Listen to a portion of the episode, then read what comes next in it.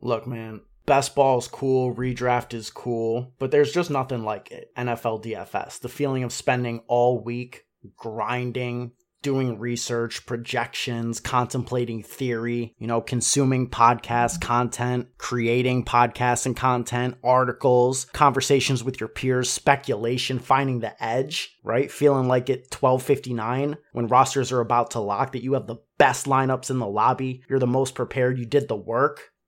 And then some scrub like KJ Hamler catches an 80 yard touchdown and all your teams are dead immediately. There's nothing like it. The thrill of NFL DFS. I can't wait. And we're back, baby. Yeah, you know, you just do all that work, and Raheem Mostert runs for an 80 yard touchdown against the Jets last year, week one, and your just hopes and, and dreams of banking the Millie Maker are just dead. Chalked. So that that's NFL DFS for you, but I love it. Love gambling. Obviously, you know you got to be a stone degenerate to grind best ball how we did. You know, put a bunch of money into that, play in some hundred dollar redraft leagues like both of us do, and then spend hundreds of dollars on DFS every single week. You know, it, it, it's a grind, but football's finally back, which is what I'm excited for. This is the last day, the 8th of no football for the next, what, four months, five months. So that's fucking lit and you know time to win big on DraftKings this year. I mean, we've been doing this podcast for a couple years now and you know you've won some tournaments. I haven't won any, but I, I think this is definitely the season and the time to uh, bink a large tournament and get our names out there and and show the world what we could do. Show the world. All right, I feel you, man. Without any further ado, let's get into week 1 of the NFL.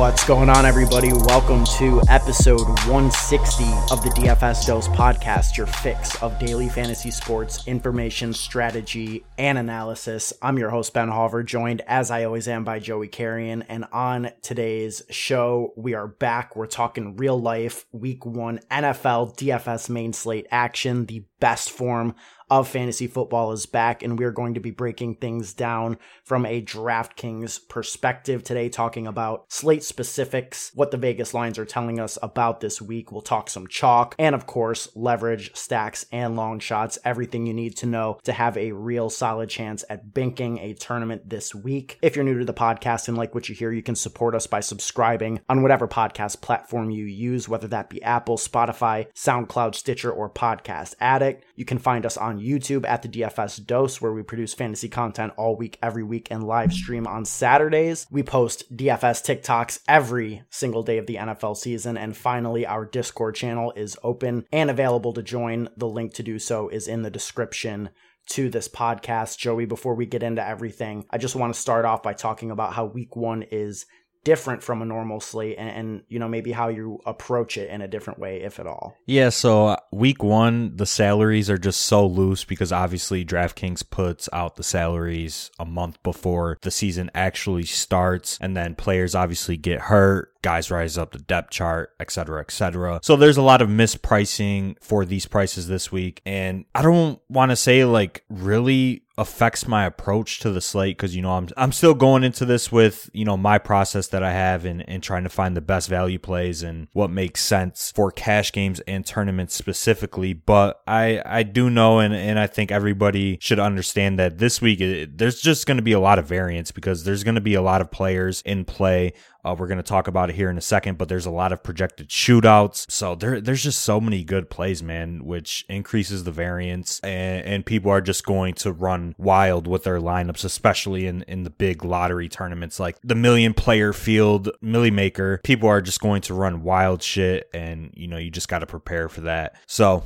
I don't want to say it's really affecting my approach, but you definitely have to take into consideration, you know, how soft the prices are. There's going to be a lot of new users for week one, how there always is every year. Yeah. Uh, for me specifically, I think that I shift a lot more towards tournaments. I think in general, I'm going to be doing that this season uh, as a whole, but even more so in week one, just to sort of put yourself in position to capitalize off the variance and just hammer the unknown, mm-hmm. right? Because that's what that's what we have. A lot of the projections are going to be more inefficient now than they will be three weeks from now after we have more solid information on how these teams are going to be running. A lot of what the projections are going to be based on this week specifically are correlated to the production of last season. And I think that, you know, as we get more information, projections will be better and better every single week. But right now, more so than ever, I'm going to just be throwing out projections entirely and, and focusing on just how to get different, how to differentiate yourself and capitalize on the unknown. Yeah. And I, I think that's a great strategy, especially for week one. And like you mentioned about playing more tournaments, I think I'm going to do the same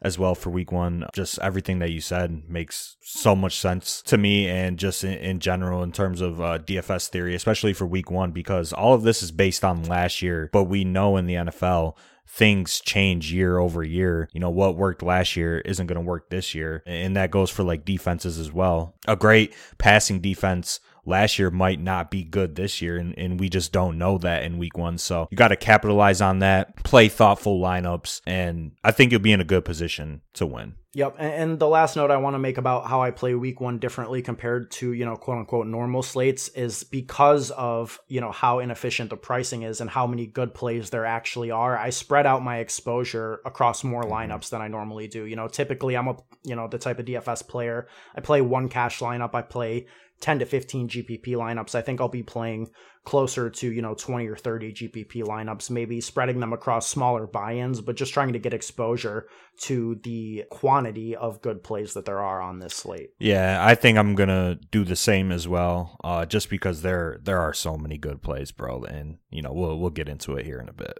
Yeah, let's do that. But we're going to start off with some slate specifics, seeing what Vegas is telling us about this slate. Specifically on DraftKings, this is a 13 game main slate with nine games early and four games in the afternoon. There are four games with totals of 50 or above, and the top five implied team totals in order. We have the Kansas City Chiefs with 30 and a quarter, Tennessee 27 and a half, Buffalo 27 and a half, Green Bay 27, and tied for fifth we have Seattle and San Francisco at 26 and a quarter. Joey, what stands out to you on the slate from a Vegas perspective? Yeah, I think what stands out to me is what I mentioned before is that there's a lot of projected shootouts for week one with mm. only four games on the main slate having a total below 45 points. So we're going to see a lot of high scoring games. We're going to see a lot of good offenses going up against terrible defenses.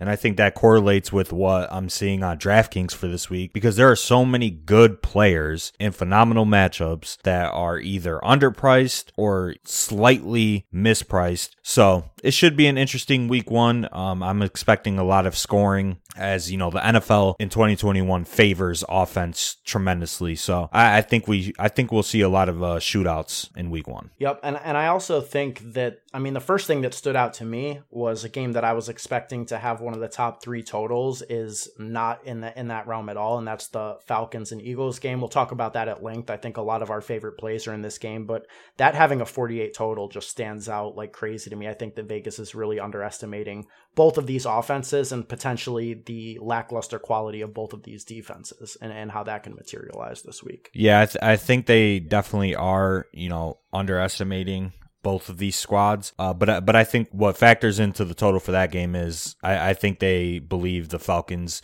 and Eagles are going to be bad on offense as well as bad on defense. I mean, it makes sense. I mean, I, I like the over in that game. We'll talk about that later. But that that game definitely has a lot of guys that we're gonna play in, in DFS this week, and I might go broke on them to be honest. So yeah, I'm I'm right there with you, man let let's uh let let's talk some chalk here and and I mean I'm sure that most of our listeners are familiar but chalk in DFS refers to the players that are going to be the highest owned on the slate. You know they're going to be right in the lineups at a really high percentage and at running back this week I think lineups are going to be dominated with the three guys at the top Christian McCaffrey Dalvin Cook and Alvin Kamara. People are going to be jamming these guys into their lineups this week. Yeah week 1 is definitely a team jam in week. Uh we have Christian McCaffrey at 9,500, who is the most expensive player on DraftKings. And then we have Dalvin Cook right under him at 9,100 on the road against Cincinnati. And then we have Kamara as the fourth highest priced running back at 8,600 at home. Technically not at home. They're playing in Jacksonville, but they're playing Green Bay. And I definitely think these three running backs are going to be the chalk for sure. I, I think CMC will probably be the highest owned guy just because we know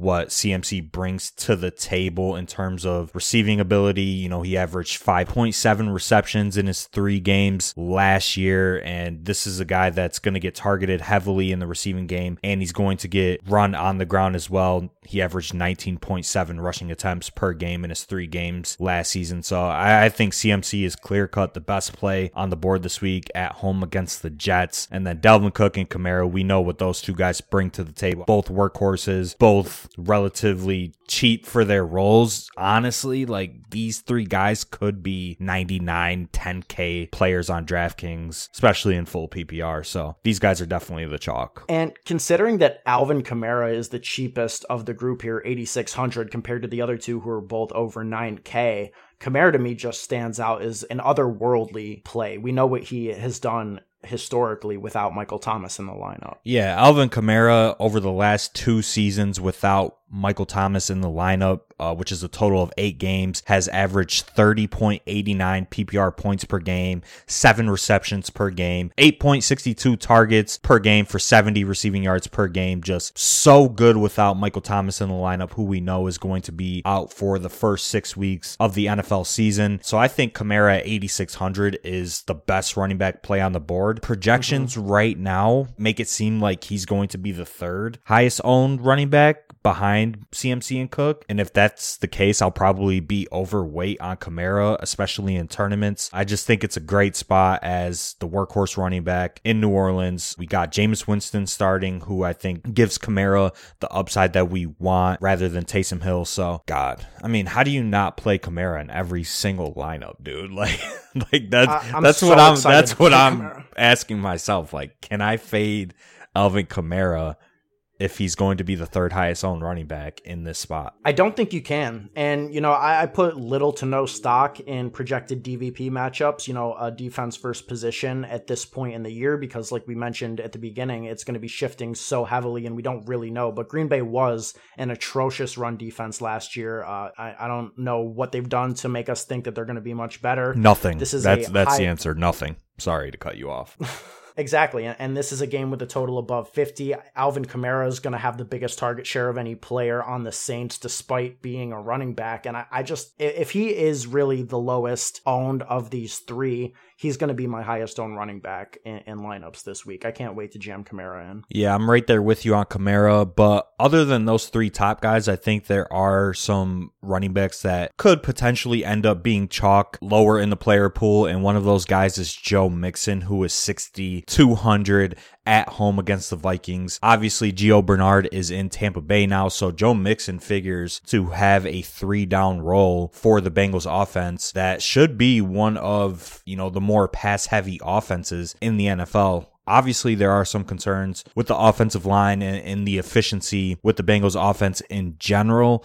But I think Joe Mixon is is a guy that could see 20, 23 rushing attempts and five to six targets this week.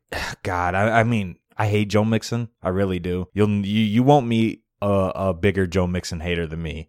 But this price for his presumed workload makes him like one of the best plays at the running back position. It does in theory and projections are to are to match that thought, but just from a lineup construction standpoint, there's a lot of negative correlation in playing two running backs in the same game and I I would much much rather lean Dalvin Cook between the two. I, I, there are running back values that I prefer to Joe Mixon. I could easily see the Bengals starting the year very slowly. I could see them getting completely washed in this game and Joe Mixon being a massive disappointment to the to the people that roster him on DraftKings. Mixon to me is bad chalk, and and I feel very comfortable pivoting, especially if the ownership is significant to guys in that range like Najee Harris, uh, James Robinson, even a little lower, Chris Carson, mm-hmm. Antonio Gibson, Raheem Mostert. I, I have little to no interest in eating the Joe Mixon chalk. Personally. Yeah, I think I'm right there with you. I, I, know this is kind of early, but the Vikings defense, I think, is one of the better GPP plays on the board just because they're getting Danielle Hunter back. You know, they, they have Michael Pierce now there too. Dalvin Tomlinson is back. Patrick Peterson. Yeah, the, this Vikings defense should be better than what it was last year. And people are going to see the 24th next to Joe Mixon and, and think it's a good matchup. But honestly, I, I like the Vikings defense in the spot and I like fading Joe Mixon as well. And I, I think that is our first chalk fade of the year, and there's going to be plenty more to come. But you know that that's something that we did last year is you know we weren't afraid to fade you know the guys that were, were going to be chalk if we really had conviction about them and I think that's good process is fading Joe Mixon this week. Personally, even though he's a touch monster projected, I I don't care to play him at all. Yeah there there are a lot of outs to Joe Mixon failing. Transitioning to quarterback, I think that a lot of the ownership is going to consolidate at the top. Kyler Murray is, in my opinion, going to be the highest owned, and Josh Allen will be right in that mix too. The way that Allen projects uh, in terms of pass volume, in terms of you know passes down the field, explosive plays, it's going to be hard to get away from him, especially if you're looking at projections. Yeah, I think these quarterbacks at the top are obviously good plays, but I would disagree with you. I don't think Kyler Murray is going to be the highest on quarterback. I don't even think he's going to be top three personally. I think Josh Allen will have some ownership just because of the passing volume, and then Diggs is obviously a good play as well. So people are going to stack them up. But with Team Jammerman this week, how we just mentioned for the running backs, I don't think people are going to pay up at quarterback. I think this is a pay down at quarterback week, and I think the best option is Jalen Hurts, who I personally believe is going to be the highest owned quarterback. You know, you get the same ceiling and the same upside with Jalen Hurts as you do with Kyler Murray and Josh Allen at the top, but you're getting, you know, a thousand, a twelve hundred dollar discount. He was chalk last year when he started and went off for 40 points against Arizona. And that's the ceiling with Jalen Hurts, especially with his ability to run the football. You know, he averaged 11 and a half rushing attempts in his four starts last year for 68 rushing yards per game. So this is a guy with an extremely high floor, an extremely high ceiling, and he's 6,400. And I think everybody is going to pounce on that. So I respectfully disagree with your take that the guys mm-hmm. at the top are going to be chalk because I don't believe that at all. And, and, I know that we're on different pages with this, not in that Jalen Hurts is a bad play because I think he's a phenomenal. He's a great play. play. He's the best I, play on the board. I, yeah, I, I think that people are going to be skeptical of him. I think maybe it would be a different scenario if this was week 10, week 11, but with the highest percentage of casual players that we're probably going to have all year, as is always the case in week one, I think the general consensus is that Jalen Hurts isn't good. And I think a lot of casual players are going to lean away from Jalen Hurts, especially when you can play somebody like Ryan Tannehill for 100 more. The Titans have the second highest implied team total on the slate. The Eagles have a very middling team total, 22 and a half. So I think people could shy away from him. People could shy away from him thinking he's just real life not good. And, you know, there's going to be a lot of hype around this game, uh, in particular, the Tennessee Titans and Cardinals game. I think both of those quarterbacks are going to carry a decent amount of ownership. And just with Tannehill being directly next uh, to Jalen Hurts in pricing, I think we'll shift a little bit of ownership away from him. We'll see how it plays out. I know both of us are going to have a lot of exposure to Hurts. Again, I don't think he's a bad play. I'm just not sure how many people are going to be ready to jump on Jalen Hurts right now. I mean, that's a that's a fair point, but you you know we didn't know if he was good last year, and like I said, he was chalk in the games that he started just because he was underpriced. And for me, it's more so just the optimal roster construction and, and what these tout sites are, are going to spit out for their optimizers.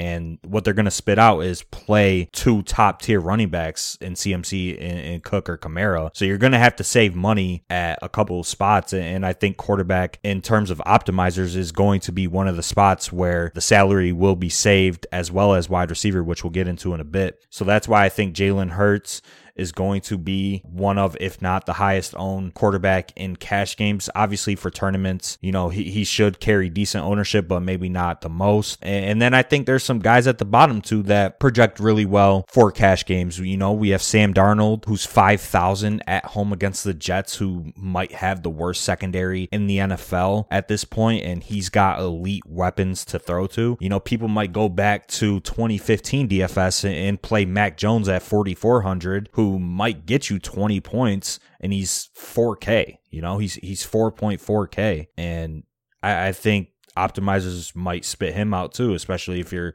if you're paying up. So, yep. And I, I, think that that is, again, a factor in reducing Hurts ownership because when you look at these optimizers in terms of just value, in terms of points per dollar, I think it is going to spit out players like Darnold, um, I think it's going to spit out a lot of Mac Jones and even Teddy Bridgewater's projecting as a phenomenal points per dollar play. I personally have very little interest in that myself, but at 4,800 against an abysmal Giants team, I think Teddy Bridgewater is going to look like a phenomenal mm-hmm. play just from a projection standpoint in, in points per dollar. So I think that just with all of that and with the low team total, factoring into the Eagles. I think I think we might be surprised at Jalen Hurts' ownership, and if that's the case, it's going to be a great week for us. Yeah, I mean, I, honestly, like I hope he's low owned. Obviously, right? Mm-hmm. Like I, I want him to be low owned so I could just pounce on you know what I what I think is a misprice for Jalen Hurts. But I think tout sites are going to tout that Jalen Hurts is the best, you know, and everybody has a subscription to a RotoGrinders or to an ETR or Fantasy Labs or, or whatever.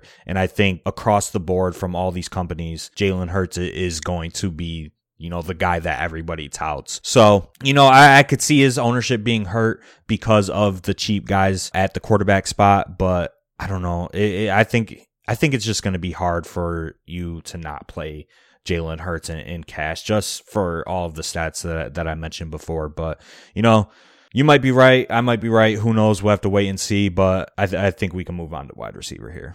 Yeah. Where do you see ownership consolidating at the wide receiver position this week? What I, what I think will happen, and you know, I've said it a lot, but it's just how the lineup construction will play out this week. And I've mentioned team jam in so many times, and I hate repeating myself, but you're going to have to pay down somewhere. And I, and I think wide receiver is going to be the spot that people pay down at at least for two of the spots. You know, I don't I don't think playing three cheap wide receivers is good or even four if you want to get really frisky. I, I think one of the top guys is going to be chalk, maybe Stefon Diggs, maybe Calvin Ridley, maybe Tyreek Hill. I, I could see any one of those three having ownership, but but I think people are are going to look down to 5K and below because we have great plays across the board. Corey Davis is 4,900. We have Tee Higgins at 4,700, who I think will be chalk after getting a lot of steam throughout the offseason, especially in best ball. Um, DeVonta Smith is 4,500. He, he's a good wide receiver to stack with Hurts. And, and then if we go lower under 4K, we have Zach Pascal at 3,700, who's going to start without T.Y. Hilton there. Parris Campbell's 3,700. Uh, same situation as Zach Pascal on the Colts. We have Jaylen Waddle at 36. Marquez Callaway, who I think is going to be the highest owned wide receiver on DraftKings this week, is 3,400. And then you have the 3K guys in Elijah Moore and Terrace Marshall Jr., who I think, you know, some might galaxy brain them into, into their lineup. So I don't, I don't, really have any guys that I think are stone chalk besides Callaway. Mm-hmm. I mean, mm-hmm. he's going to be stone chalk. I don't care what anybody says. But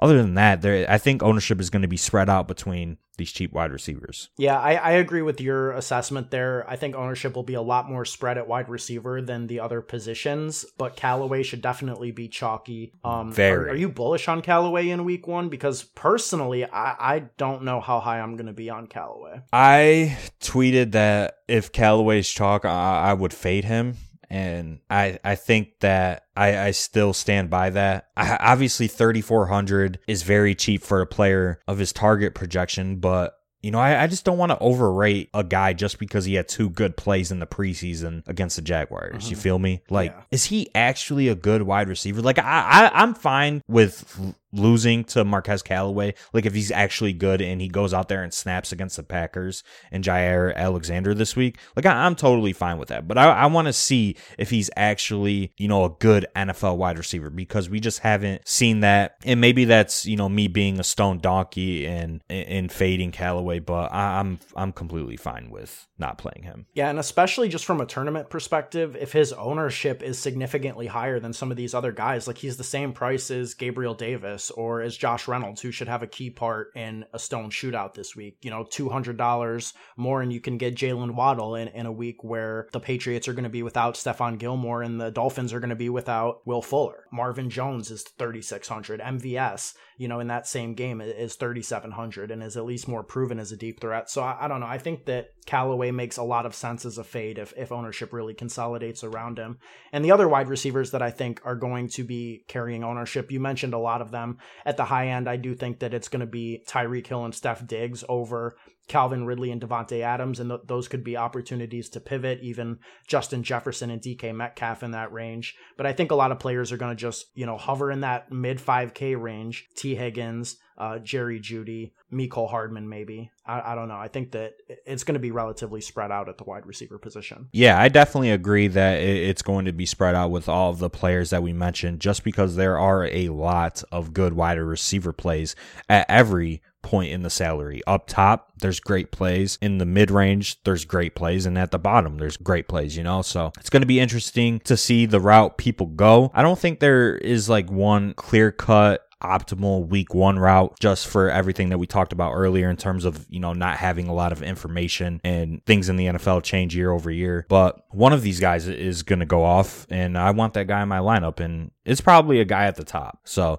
I'm gonna I'm gonna mm. try and fit you know a Calvin Ridley Hill or Diggs into my cash lineup for sure, just because I want that combo of floor and ceiling that I think they provide, and and then probably pay down to two cheap wide receivers is the route that I would go in cash games. Yep, I think that makes a lot of sense. Moving on to tight end, notoriously, I think that you and I are you know team pay down for tight end, but I wouldn't be surprised to see a, a lot of the ownership consolidate at the top end with Travis Kelce and George Kittle this week. Yeah, obviously we're not ever paying 8300 for a tight end. Like just Mm-mm. absolutely not. And you know, Travis Kelce could easily go off for for 40 points, right? Like that's definitely mm-hmm. within his range of outcomes. But I'm fine betting against that, especially when we have some cheap tight ends with good target projections and their red zone threats, and specifically Kyle Pitts, who's 4,400. I think this is the cheapest price he will be all year. So I want to capitalize on this opportunity to play a stone alpha in one of the most pass heavy offenses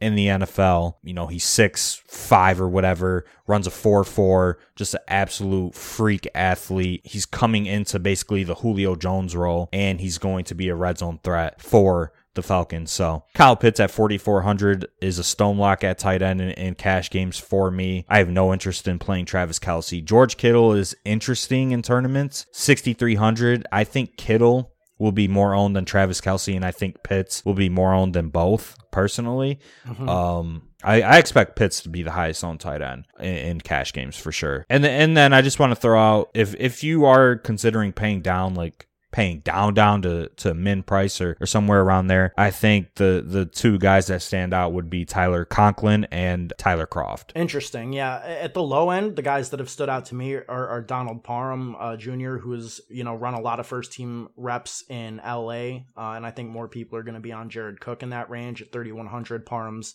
a red zone threat. And Anthony Firkser, who people are skeptical of, uh, hasn't had the best preseason, but I think has a lot of chemistry with Tannehill and should theoretically step into the role that Jonnu Smith left behind, and it is in a shootout game at 3,200. You know, Firkser catches a touchdown at 3,200, and you're just absolutely sailing to the money. Yeah, but I mean, I don't, I don't hate it. Obviously, if you need, if you need the salary, I'm all for paying down. But I'd rather just find the the 1,200 to get up to you know, a Kyle Pitts. And, and if you don't want to play Kyle Pitts, I mean, Logan Thomas, who's going to be an every snap player, is 4,600. Yeah. And then you have Jonnu Smith, who's going to be an every down player for the Patriots and should be top two in the team in targets, is 4,100. And then Zach Ertz at, at 3,800. I mean, that's kind of disgusting, but I think he's going to be an 80% snap player for the Eagles. And it, it, seems like that situation has calmed down a bit from, you know, the trade rumors and, and whatnot. So I would rather just find the money to get up to one of those guys. Yeah, I mean, I, I feel you, and like I think Ertz makes decent sense as a leverage play off of Kyle Pitts, but God, like if I can't find six hundred to get away from the decrepit corpse of Zach Ertz to get to this young well, freak of nature and Kyle Pitts, then then I don't I don't know what we're even doing at this point. yeah, I mean, obviously the the pricing is so loose that you know, you don't have to play Zach Ertz. I, I just wanted to throw it out there. Maybe if this was other weeks where where the where the salary was so tight and, and Zach Ertz was thirty eight hundred, he he he would be a, a good yeah. a good pay down option. But yeah, just just get up to Kyle Pitts. That's what I have to tell everybody. Just just just play yep. Kyle Pitts. That's all you have to do.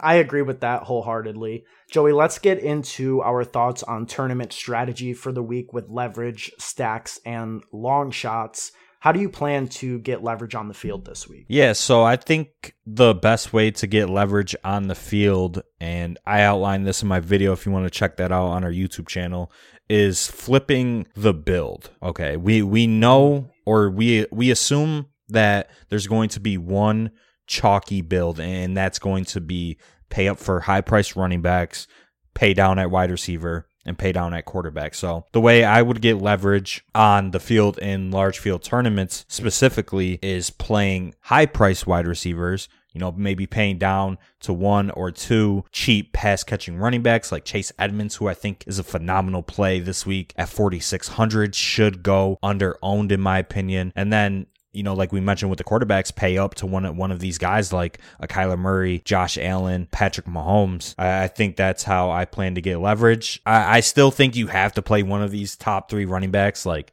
have to, like necessity. I'm gonna play one yes. in every single lineup, but you could definitely get away from playing two or playing three of these guys that are are high priced. Yeah, I mean, I agree. I think that there are really two paths to getting good leverage on this slate. The first is in general lineup construction, and you just outlined that. And, and I think the second is by taking stands against the public in particularly unknown situations when it gives you ownership leverage. And, and like what I mean by that is if Marvin Jones is highly chalky because of the price at 3,600, then I, I'm going to find the money to get up to Laviska Shenault right? And other target situations that'll that'll be apparent as well. Michael Pittman is going to project to be the number one target, but like you said, you can pay down even lower and get great ownership leverage by playing Parris Campbell or Zach Pascal, who could easily lead uh, in Colts wide receivers uh, for fantasy points in week one. And I think that there are a, a myriad of situations like that. Like people are going to want to play DJ Moore for 6,100 in the Carolina Jets game. Robbie Anderson's $400 cheaper. And if you get an ownership discount,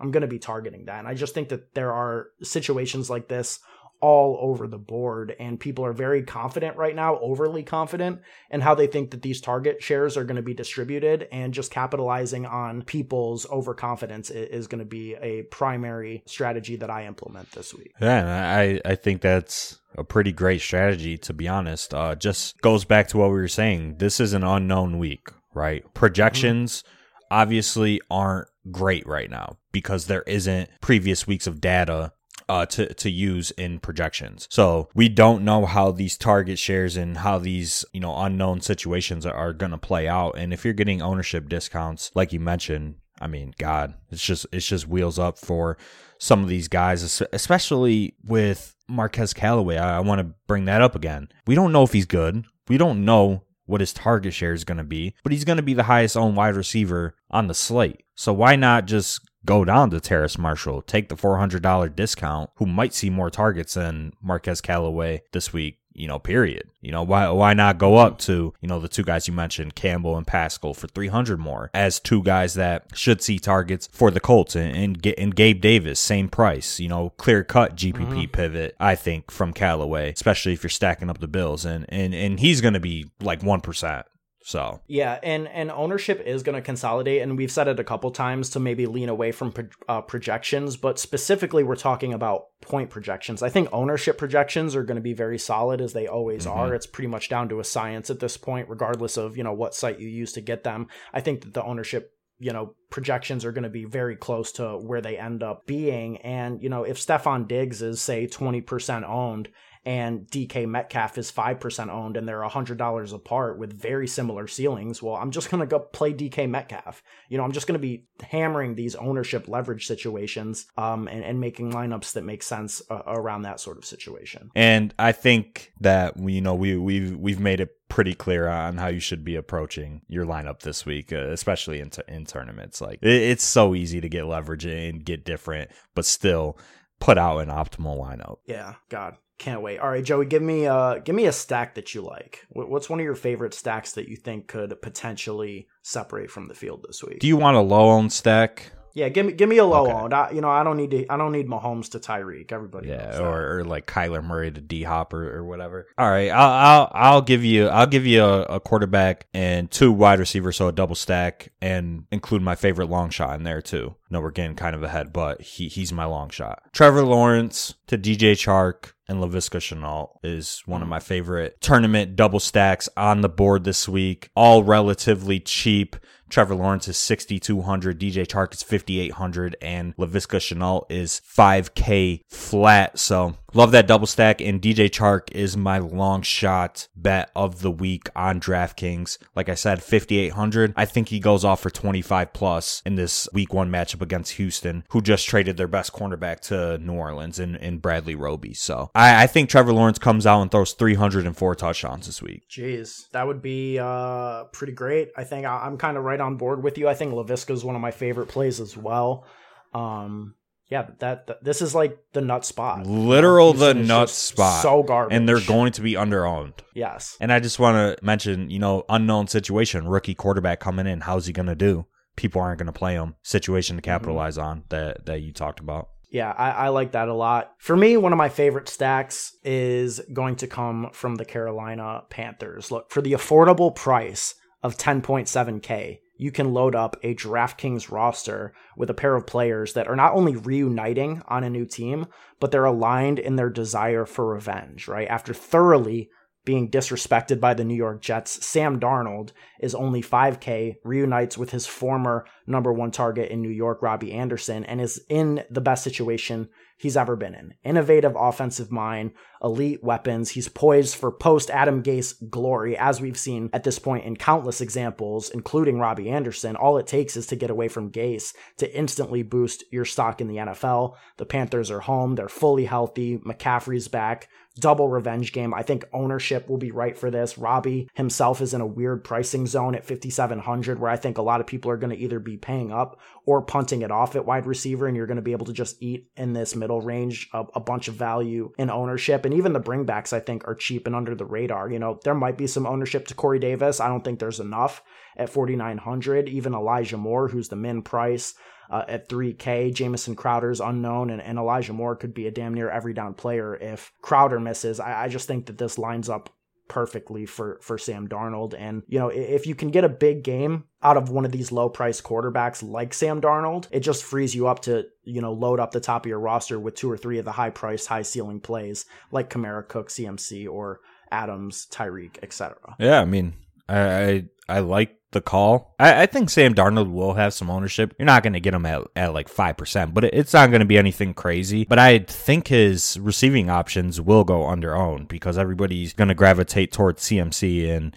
I wouldn't, I yeah. personally wouldn't play CMC in a Sam Darnold lineup. You can you know, it, it's fine. I just personally want it. But yeah, I mean, I like the stack. There, like you said, there's a lot of uh, solid bringbacks and, and Corey Davis, Elijah Moore. I mean, Keelan Cole, if you want to get real gal brain. Mm-hmm. Yeah, I mean, I, I, like it. Tyler Kroft is 2,500. If you want to go that route, you know, you could you could stack yep. this game up for cheap and then just get stars in the rest of your lineup. Yeah, I, I, I like uh, I like that a lot. Um, and as you mentioned in your video, which is on the YouTube channel now, focusing on the Week One GPP strategy, the field is double stacking a lot less than they should in these large field tournaments. And you know, you could easily just double it up with DJ mm-hmm. Moore and Robbie Anderson, bring it back with a Jets player, and get some plus EV in that situation, or even Dan Arnold at tight end, stone punt twenty six hundred.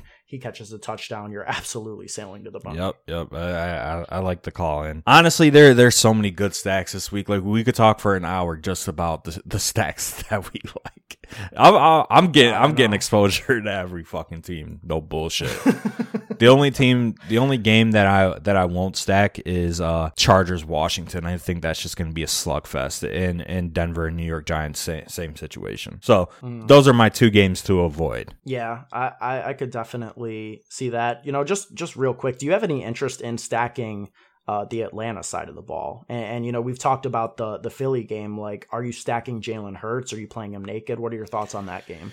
Yeah, so I personally probably won't play Matt Ryan You know, he's 6K, just no rushing upside. You really need him to, to throw 303 for him to hit his ceiling. So I won't play him, especially with Hurts. 400 more, I'd rather play him. I, I love the Eagle side of the ball because, like I just mentioned, Hurts is cheap. DeVonta Smith is 4,500. Quez Watkins is like 3K minimum. He's a solid GPP dart throw. Jalen Reagor is you know, somewhere around DeVonta Smith as well in, in, the 4K. So I like stacking that side of the ball. And I mean, Miles Sanders is, is a clear cut top tier GPP running back play at 6,500. Mm. Going up against the Falcons defense that has one of the worst D lines and, and one of the worst defenses in the NFL. They did nothing to address their defense in the offseason. And, you know, he's going to go under own because of, you know, a potential running back committee in Philadelphia. So if you're getting a, a, guy that has 80 yard, 90 yard touchdowns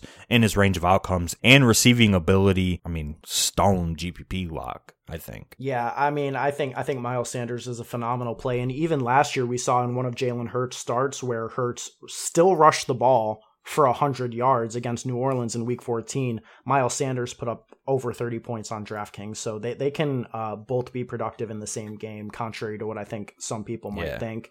I do have a little bit of interest in Matt Ryan just because it's hard for me to think that he fails when Kyle Pitts is arguably my favorite tight end play and Calvin Ridley is probably my favorite pay up option. I could definitely see Matt Ryan hitting the 303 in this spot. But um, yeah, I, I was just interested in, you know, your stacking options for that game. Do you have any other long shots that you want to throw out there or any just GPP plays in general that you like? Yeah, I think for GPPs, I think the Niners wide receivers mm-hmm. will go on their own. So Brandon Aiyuk and Deebo Samuel. Aiyuk is 5,700. Deebo Samuel is 5,900. So mid range wide receivers. And I think the mid range is going to be the spot in the salary where you can get different in, in terms of ownership because all these guys are going to be on their own. DJ Chark at 58 is my favorite, but Aiyuk he could easily go off for 30 points against the Lions' terrible secondary. Deebo Samuel could easily go off now, and, and he's healthy. And Aiyuk is hurt right now, so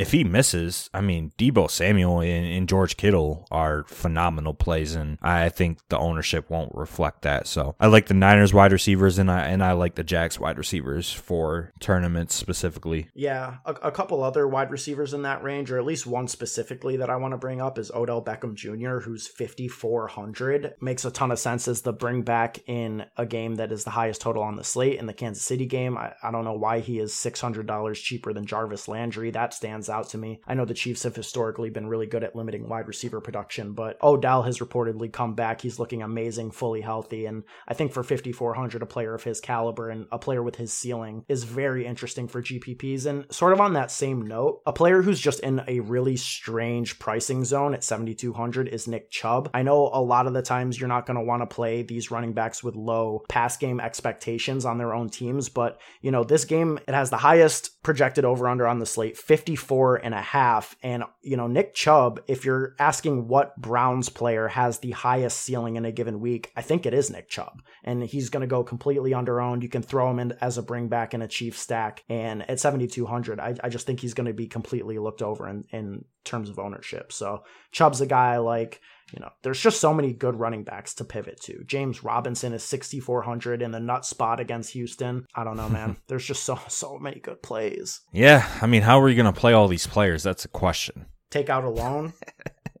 hit up Chase Bank right now, get out a little business, max 150. Get, a, get, out a little business loan for like 50k, and then mm-hmm. just play like 400 different lineups. I, I, mean, I think that's the move. You know, it's been done on DraftKings before. You know, get your girl on there, throw 150 under her name. I'll throw 150 under my girl's name. Yeah, I mean, on. for sure. Max 600 lineups. There, there's just so many good plays this week. So you, you could really go in any direction that you want and put out a very solid team, in my opinion. So just as long as, you know, you aren't making egregious lineup construction mistakes like playing, you know, Baker Mayfield to Odell Beckham and Jarvis Landry and Nick Chubb, like that, that's right. just an obvious bad lineup, right? As long as you're avoiding those mistakes, I, I think it's going to be pretty hard for people to feel the bad lineup this week. Yeah, um, I'm sure people will find a way though. but um, there's a lot of bad advice out there. I will say that there is. There is. And, you know, real quick, before we close out the show with our favorite bets of the week, I, I do want to remind the people that we are doing a live stream on Saturday nights uh, where we sort of revisit the slate. You know, we are recording this on Wednesday. You're hearing it on Thursday. So we're going to get a lot more information in terms of practice reports and just a general feel for how the slate is going to play off. We'll be back uh, on Saturday night to just sort of revisit that. You can find it on our YouTube. It'll be live streamed to Twitch and Twitter as well. Mm-hmm. Uh, you know, ask us questions. It'll be a Q&A type vibe. Just sort of uh, feel free to hop in that at any point if you are curious on how our thoughts change on the slate as the week progresses. Joey, let's close things out here with our best bets. We struggled last year, but we're here to bounce back. What do you got for week one? Yeah, so for week one, I have three bets for this week that I like a lot. Eagles plus three and a half. I think they come out and win outright personally, but I'll take the three and a half points against the Falcons. The Eagles over 48. We touched on it earlier.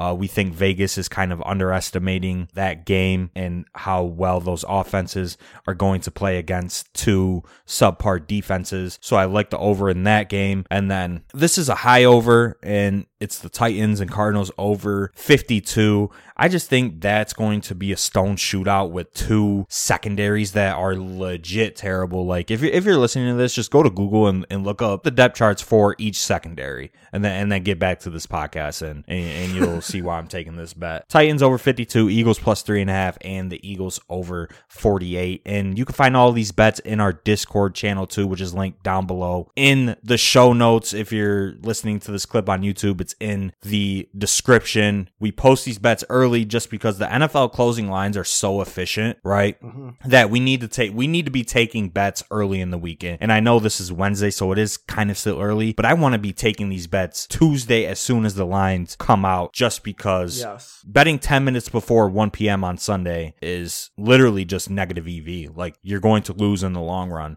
betting NFL closing lines. And and we definitely have to get more into the player props as, as well because just just one thing that I want to say is is sports betting is going to be huge within the next couple of years and and I think that's definitely something that us as well as other people are, are going to start getting into and you know frankly should because the market is so big it's so huge it's kind of unfortunate yeah. though that that we're not going to have an operational sports book in New York until February. Yeah, I mean that's really the thing that I think prohibits us because you know we we always talk about authenticity and it's just so hard for us to get the action in, you know, with the way that New York is currently. But as that changes, we are legally allowed to make these bets. I'm sure we'll talk about it more on the podcast, especially next year, assuming that things go smoothly in New York. I have two bets this week that I that I feel pretty confident in. One of them you already named, and that's over in the Philly Atlanta game. I mean, as I think that that should be well over 50 at 48. I think you're getting some decent value. And the second bet that I like is Vikings minus three and a half. I think the Bengals struggle early in the season. We've talked about it at various points in the offseason. Their offensive line is going to struggle. Joe Burrow's coming back. It's going to be his first game after the injury. Who knows how slowly Ja'Marr Chase is going to start? They have a lot of weapons, but this Vikings defense has gotten better. They should be able to control the ball. I think Dalvin Cook just runs all over them. And frankly, I think the Bengals get decimated in this spot. So Vikings minus three and a half, lock and load put your whole bankroll on it. hey, I, I, like it. Um, I, I, was considering that bet as well. I think it. I think it is a good line, just because we are lower than consensus on the Bengals, especially for this year. I, I know they've gotten touted to the moon, and I am not part of that. I think they're still a bad franchise, a bad team, and they're they're going to lose ten plus games. So th- this should be one of them. Yeah, absolutely. And I think that that is going to be it for episode 160 of the DFS Dose podcast. Feels good to be back talking NFL DFS. Make sure that you guys follow us on Twitter at the DFS Dose, as well as our personal Twitters. I am at Ben Hauver. Joey is at Joey Carrion DFS. For more week one NFL DFS content, check out our YouTube channel at the DFS Dose. We post multiple videos per week. And like I said, we'll be live this Saturday evening to revisit the slate and give our updated thoughts as the week develops. If you're listening out there, just know that we appreciate you, we value you. Until next time, let's stay accountable and keep it authentic. Vibes.